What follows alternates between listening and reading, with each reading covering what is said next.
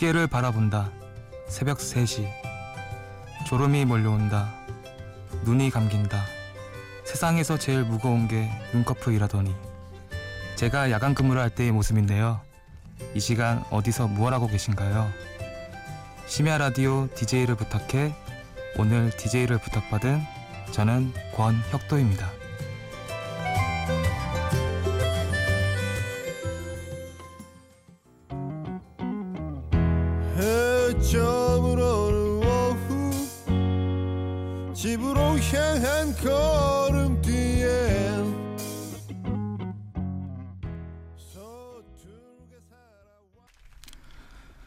첫 곡으로 봄, 여름, 가을, 겨울의 Bravo My Life를 들으셨습니다. 안녕하세요. 저는 권혁도라고 하고요. 34살 정유회사에서 직장 생활을 하고 있는 모태 솔로 발음 조심하셔야 해요. 못해 솔로가 아닌 모태 솔로입니다. 저는 4조 3교대로 현장에서 일을 하고 있네요. 벌써 8년 차. 하지만 지금 근무조에서는 막내입니다. 34살의 막내 상상이 되세요? 물론 저희 바로 윗 선배님들도 저희가 들어오기 전까지 막내 생활을 하셨어요. 제가 입사를 해서 12년간의 긴 막내 생활이 끝났죠. 그러니 그분들에게는 저희가 얼마나 복덩이였겠어요. 오늘은 여러분께 교대 근무를 하는 혼자 사는 남자의 생활과 감정, 어떤 생각을 하면서 사는지를 이야기하려 합니다. 제가 긴장을 많이 하는 편이라 지금도 떨리고 심장이 쿵쾅거리는데 어설프고 서툴겠지만 최대한 열심히 할게요. 같이 공감할 수 있는 한 시간이었으면 좋겠습니다. 노래 듣고 올게요. 소녀시대 힘내. 힘을 내라고 말해줄래 그 눈을 반짝여 날 일으켜줄래 사람들은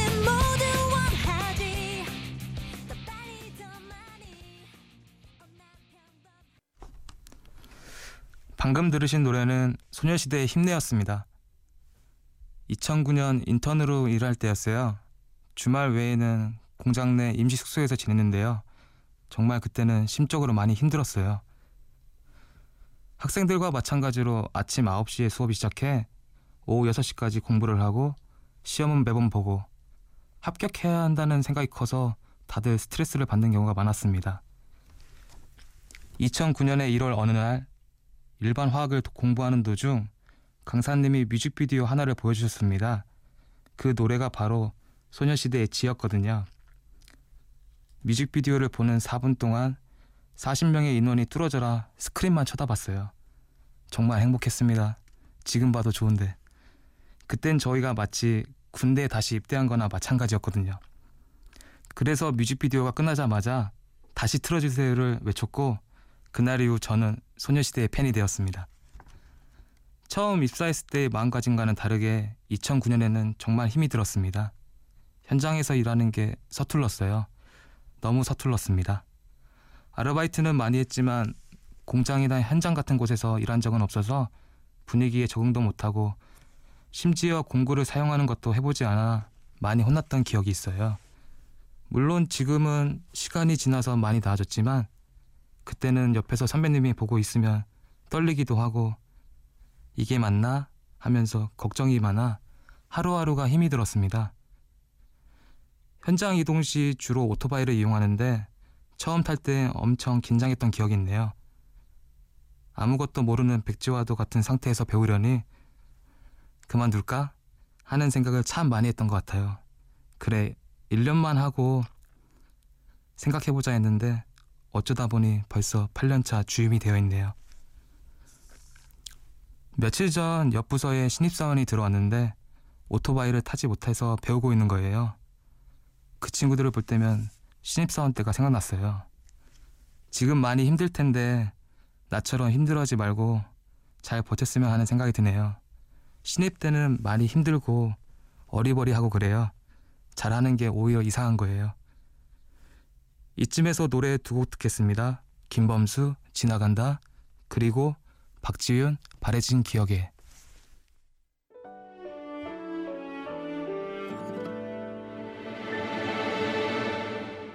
감기가 언젠간 났듯이 열이 나면 언젠간 식듯이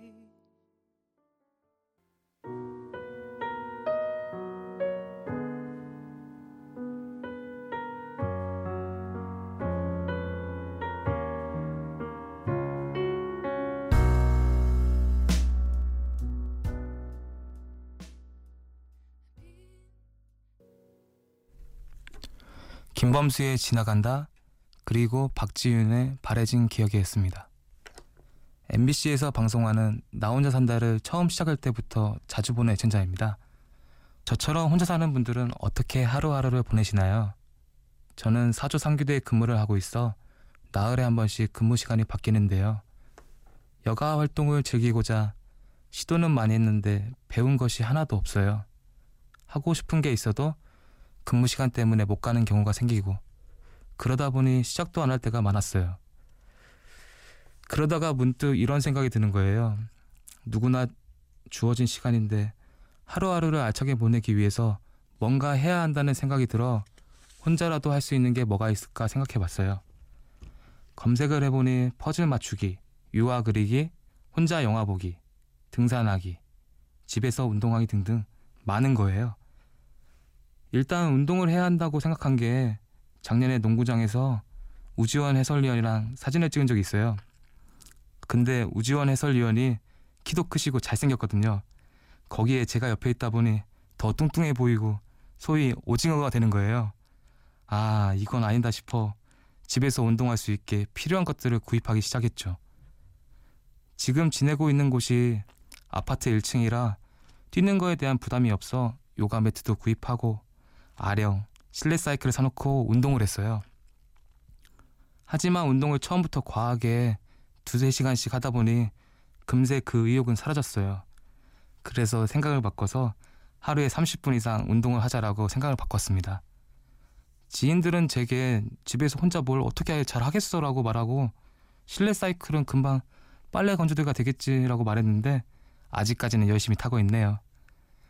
이제는 몸짱이 되는 건 포기했지만 그래도 건강한 삶을 위해서라도 운동을 하는 제가 되고 있어요. 그리고 퍼즐 이것 또한 묘한 매력이 있어요. 맨 처음 500조각 퍼즐 시작했을 때 4시간 동안 10조각 맞추었나? 너무 어려운 거예요. 눈에 안 들어오고 나도 모르게 조각 퍼즐을 보면서 이거 맞나? 아님 저거인가? 이거 왜 하지? 이런 생각이 드는 거예요. 근데 하다 보니까 재미가 생겼어요. 그렇게 하나하나 맞추다 보니 어느새 방에는 액자까지 해놓은 퍼즐 작품들이 천조각 퍼즐 1개와 500조각 퍼즐 11개, 총 12개가 있습니다. 좀 많긴 하죠.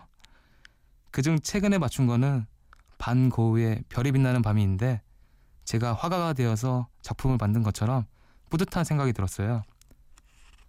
새로운 데이트를 원하시는 커플분들과 생각이 많은 분들은 한 번쯤 해보라고 말하고 싶네요. 그럼 여기서 노래 두 곡 듣고 오겠습니다. 산타나의 Smooth, 박기영의 시작.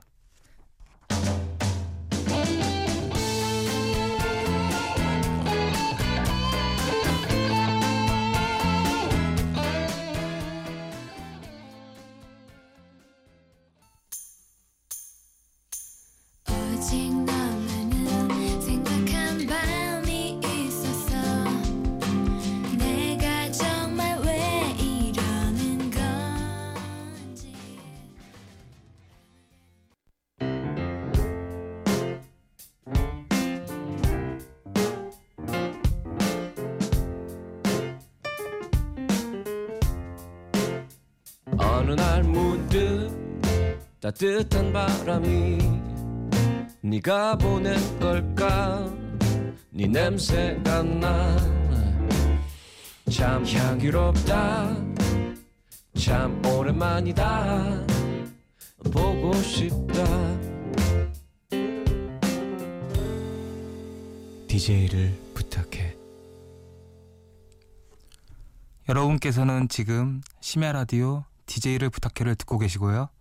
오늘 DJ를 부탁받은 저는 권혁도입니다. 나는 교대자다라는 어플을 알고 계신가요? 교대 근무자들의 필수 어플입니다. 저는 교대 근무 8년 차인데 교대 근무 하시는 분들은 어떠세요? 할만하세요? 교대 근무에도 장단점이 있는데 단점에 대해 먼저 이야기해 보겠습니다. 교대 근무의 단점 첫 번째. 기대 수명이 낮아집니다. 교대 근무를 하는 경우 건강을 챙기기가 쉽지가 않아요. 규칙적인 생활을 하기 힘들고 식사도 새끼 제대로 챙겨 먹는 적이 없어 많이 힘듭니다. 밥이 보약인데. 또한 낮에 자는 거 이거 쉽지 않습니다. 암막 커튼을 하고 자는 경우가 많고 소음을 줄이고자 귀에 earplug를 꽂아도 소음을 이겨내기 힘들고 제대로 숙면을 취하기가 힘든 경우가 많아요. 저 같은 경우에는 야간 근무 시 나흘 연속 일하는데 이때는 기운도 없고 만사가 귀찮을 정도로 신체 리듬이 깨져버리거든요. 교대 근무의 단점 두 번째, 인간관계가 좁아집니다.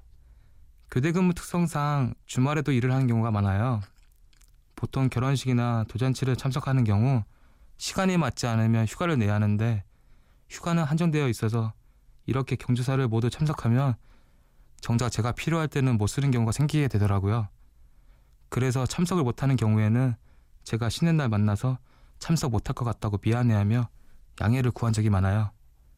이렇게 하면 인간관계가 좁아지겠구나 하는 생각이 많이 들었어요. 그럼 이번엔 교대 근무의 장점은 은행, 병원, 관공서 등과 같은 개인적인 일을 처리할 때 휴가를 내지 않고 다녀올 수 있는 게 장점이라고 생각해요. 두 번째로는 평일에 여행을 할 때 편하게 여행을 할 수 있다. 주말에 고속도로의 교통체증 장난 아니죠? 평일에 여행을 하게 되면 사람이 많이 없어 주말보다는 좀 더 여유롭게 여행할 수 있습니다.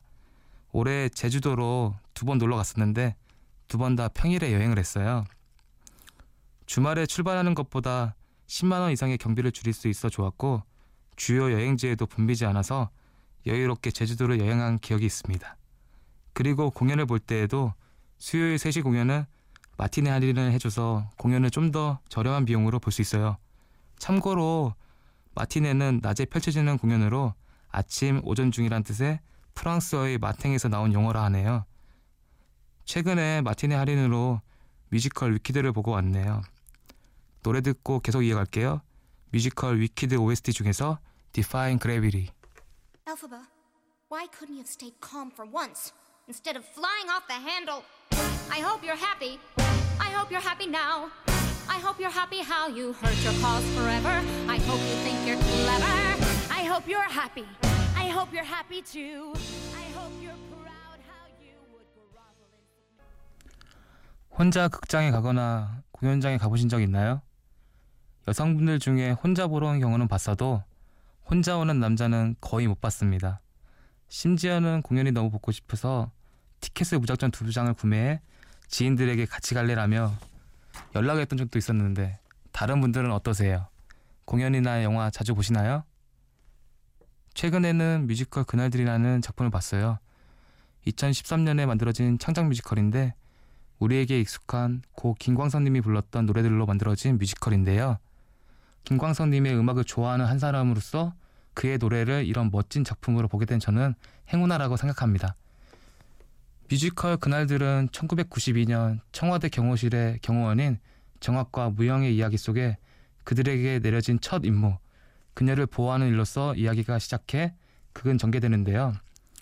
특히 사랑했지만이라는 넘버가 나온 장면이 가장 기억에 남습니다.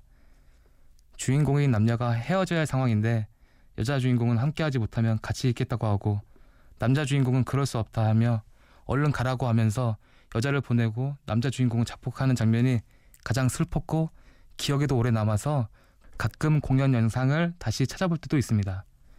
김광선님의 노래를 좋아하는 분이나 뮤지컬을 처음 보는데 괜찮은 작품을 찾는 분에게 추천해드리고 싶습니다. 그럼 여기서 노래 듣고 오겠습니다. 뮤지컬 그날들에 나온 사랑했지만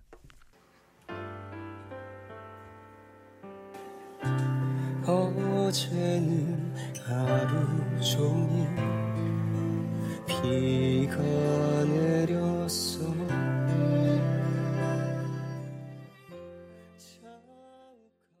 여러분들은 버킷리스트를 적어보신 적 있나요?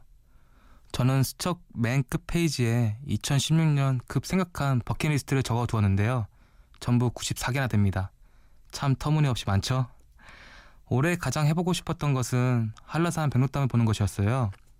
작년 11월에 친동생과 함께 윗세 오름에서 바라본 눈 덮은 풍경을 보니 다음에는 꼭 한라산 백록담을 올라가야겠다고 마음을 먹었거든요.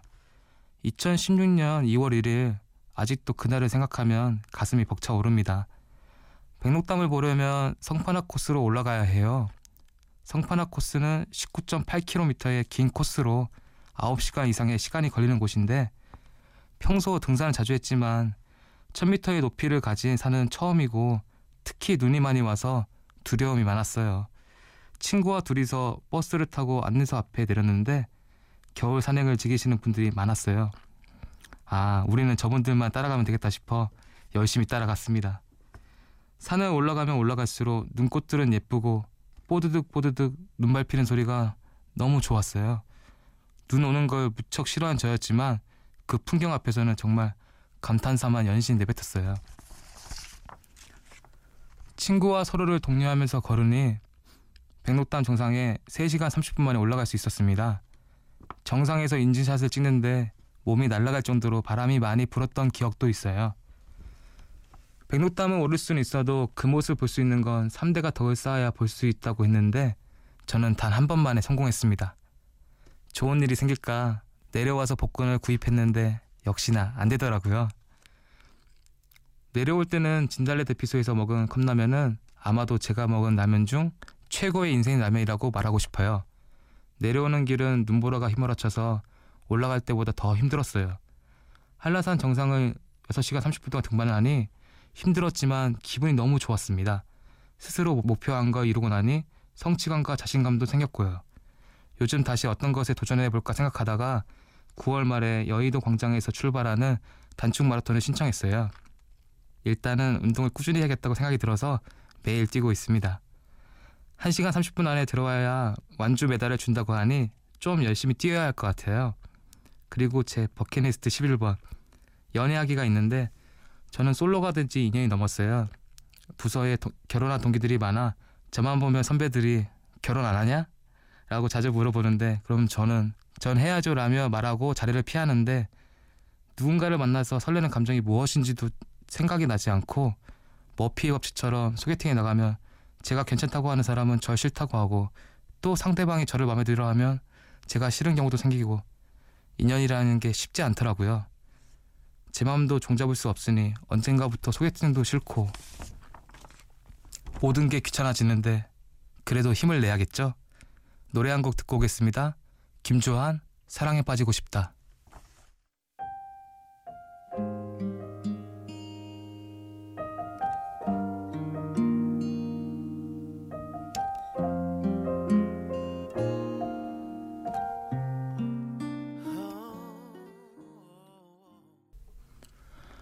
벌써 끝날 시간이네요. 평소에 공의 전화번호는 신경도 안 쓰고 수신 거부를 한 적이 대부분이었는데 일일 DJ를 지원한 이후로는 혹시나 연락이 올까 하는 마음에 공의 전화번호도 참 잘 받았습니다. 그때의 설레임, 지금의 긴장감, 이 순간을 평생 잊지 못할 것 같습니다. 한동안 오늘의 좋은 추억이 대부분의 이야기가 될 것 같네요. 지금 이 순간에도 열심히 일하시는 여러분을 응원합니다. 끝곡으로는 지금 제 감정을 표현해주는 노래 이적의 하늘에 달리다 들려드릴게요. 좋은 추억을 만들어주셔서 감사드립니다. 심야 라디오 DJ를 부탁해 지금까지 권혁도였습니다. 들어주셔서 고맙습니다. 검은 절벽